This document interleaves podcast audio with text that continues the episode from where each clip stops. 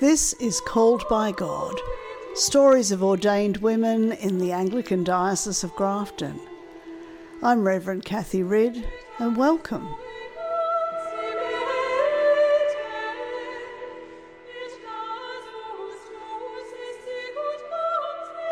Today I'm in conversation with myself, which I'll be honest with you seems a little odd, but I am an ordained woman in the Diocese of Grafton, and so here is a little bit of my story.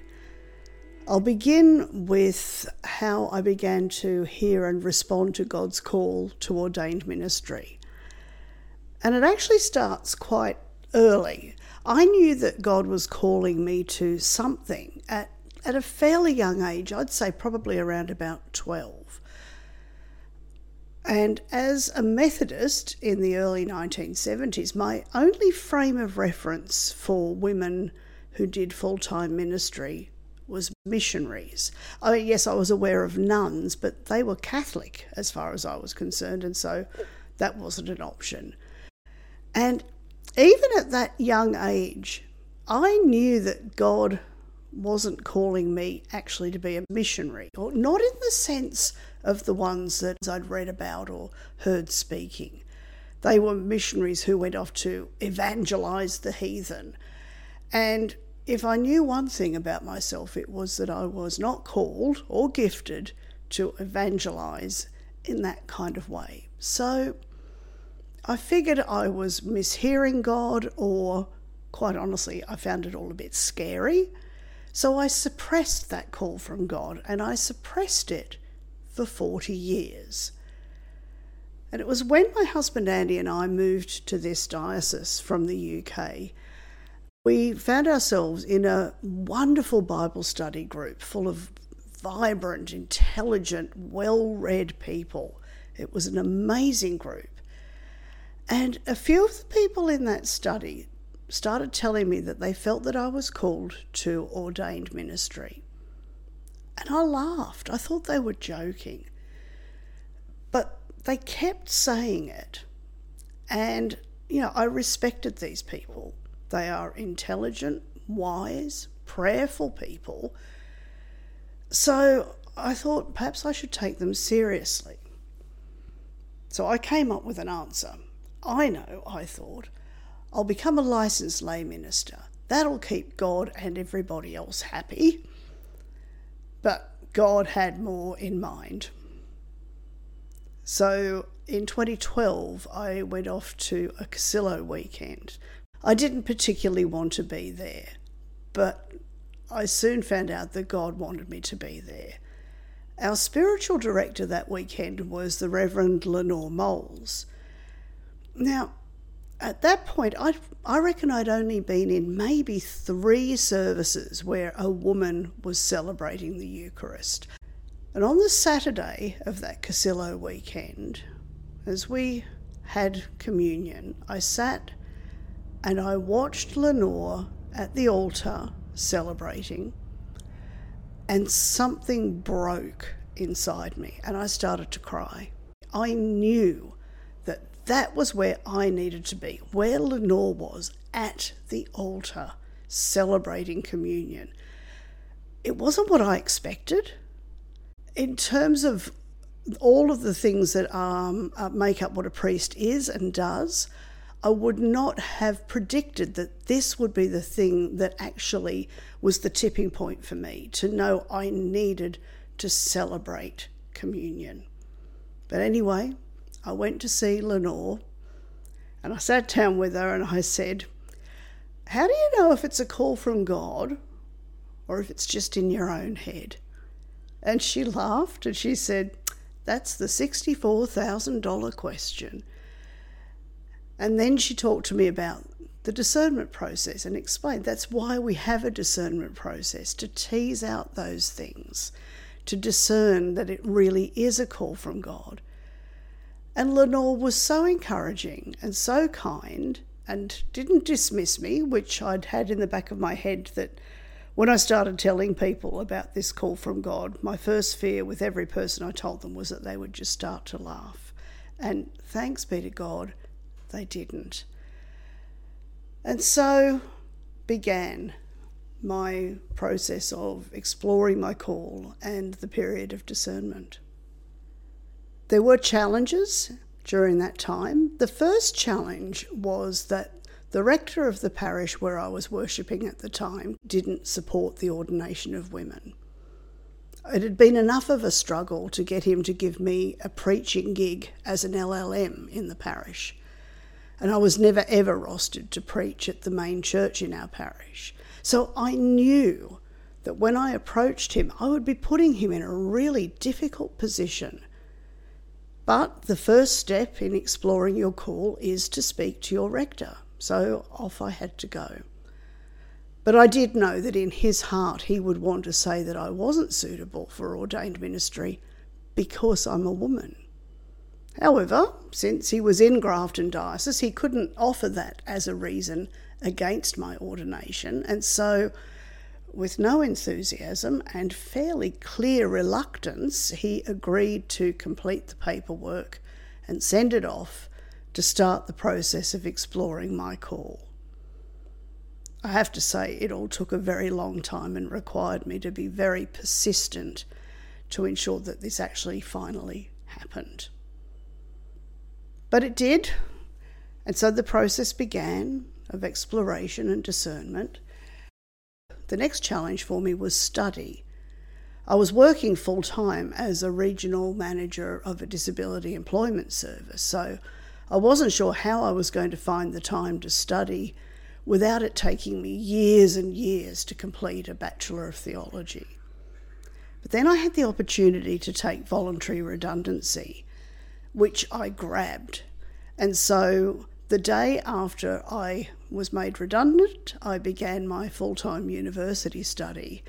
I wanted to spend at least a year just cracking through as many subjects as I could to get a good start on that theology degree. I'd forgotten how much I loved study. I hadn't done any formal studies since I did my HSC many, many years earlier. And then at the end of that year came probably the biggest challenge of all. My husband, Andy, was diagnosed with motor neurone disease, and everything pretty much came to a halt while I cared for him. All my discernment panel meetings were put on hold. I did a tiny bit of study, but really couldn't manage very much. As time went on, caring for Andy became a more than full time thing. Andy died just about 10 months after his diagnosis. And that was another challenge. But I have to say, in amongst all of that, there were things that were life giving. The study, well, not only did I love it, but I found it was somewhere I could go in my heart and in my mind that took me out of the everyday pain and grief and loss that we were going through as Andy's health deteriorated. So that was really life giving. Another thing that was really life giving was the pastoral care that we received from our parish, who were amazing, and from Bishop Sarah and Archdeacon Gail Hagan. Bishop Sarah and Archdeacon Gail really did challenge me because they put everything on hold while I was caring for Andy. And I really wasn't happy with that and let them know I wanted to continue with the discernment process. I wanted to continue full speed ahead. And I didn't really understand why they were discouraging me from doing that. It took a couple of years for me to be able to appreciate the, the wisdom and the pastoral care in them making me pause. It stopped me from seeking to use ministry as an escape and it allowed me to sit in my grief and my pain and to discover the joy of God's presence, even there. And I think this has made me a better priest. And so I am incredibly grateful to Bishop Sarah and Archdeacon Gail for their wisdom through that time of the discernment process and everything that was going on, my biggest supporter was my husband, Andy. in that first year when I was studying full time, he took, he took on everything. He cooked, he cleaned, he shopped, he made me get up from my desk and go for a walk. He would take me to the beach to get a little break because, left to my own devices, I would have just sat at that desk and written essays for the entire year.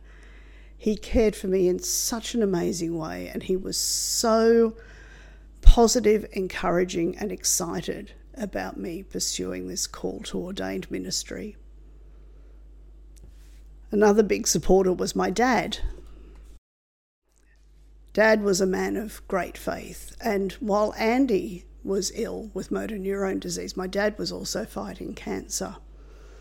But he, in an incredibly self sacrificial way, put his own stuff to one side to support me and Andy. Dad died in the end just three weeks after Andy did. And in our last conversation, when he was he was very weak and he could barely speak, uh, he really wanted to know had my discernment process started up again. And I was able to tell him that I had spoken to Bishop Sarah and the discernment process would be continuing. And he just smiled and kind of exhaled with relief that it was all still happening. Another big supporter was my dear friend Leonie. Leonie was a Uniting Church minister down in Melbourne, and we've known each other since school. She'd tried to talk me out of becoming a priest. She told me in no uncertain terms about the realities of how hard ordained ministry is. But she also affirmed my call and was an amazing support through the whole discernment process. There were so many people who were my great supporters. I have to mention Sue and Al Shaw as well, who are just absolute rocks for me through all of this. And I think about the challenges for ordained women in the Anglican Church of Australia today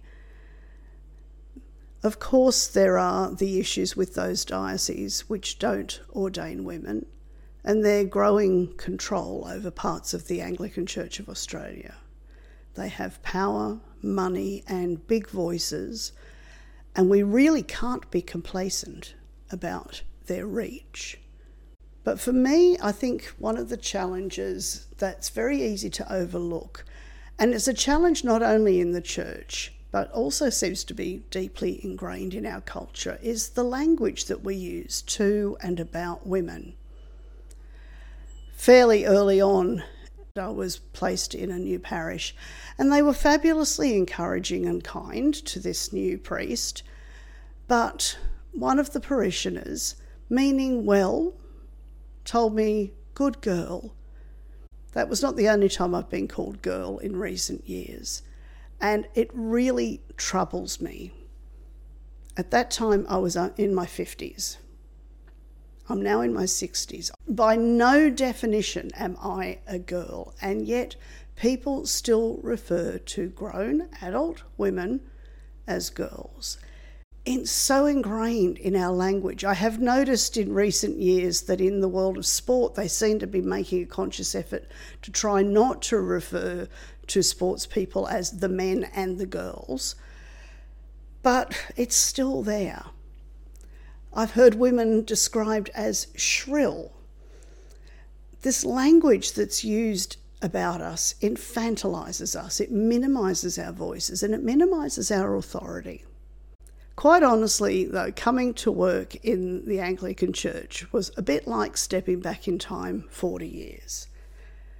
40 years ago, I was the first female computer programmer in my company. They didn't really know what to do with me, and I had to fight a lot of battles. And so sometimes I've thought to myself, oh, haven't I fought these fights before? Weren't they already won? How is this still going on? And I think it's important to recognise that it is still going on, that women still are not regarded with the same authority and respect that is afforded to male priests. People sometimes use the excuse that, well, a lot of our people in our congregations are older, but we've got to stop using that as an excuse. If you really st- stop and think about it, someone who is 80 right now was a young adult through the rise of women's liberation in the late 60s and the 1970s. It was their generation that was fighting for equality. So this stuff shouldn't be new or news for them, and we can't pander and just write it off as, well, they're older and they don't know any better. And if they really genuinely don't know any better, then it is our job to educate them. Now, back to the question that I always like to finish these interviews with, which is what gives me joy in my ministry? And actually, when I was thinking about this, I realised that every part of my ministry gives me joy. Not the administrative things that we have to do that underpin and um, allow governance of some of our ministry, but really every aspect of true ministry is joy filled. I love it when God and I get creative with projects like this podcast. I love finding out what God is doing out in the community and going and joining in. It gives me such joy to go and find people who want to care for and love our community and say, How can we join in and support you in this?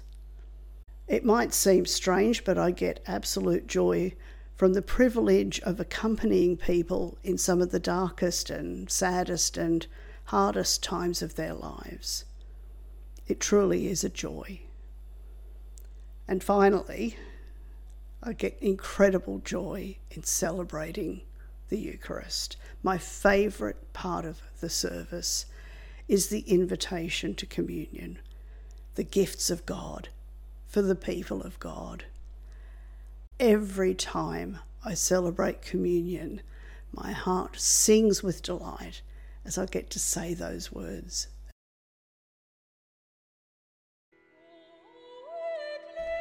So there's part of my story. Next time, I'm in conversation with Lenore Moles, who featured in my own story so significantly. I hope you can join me.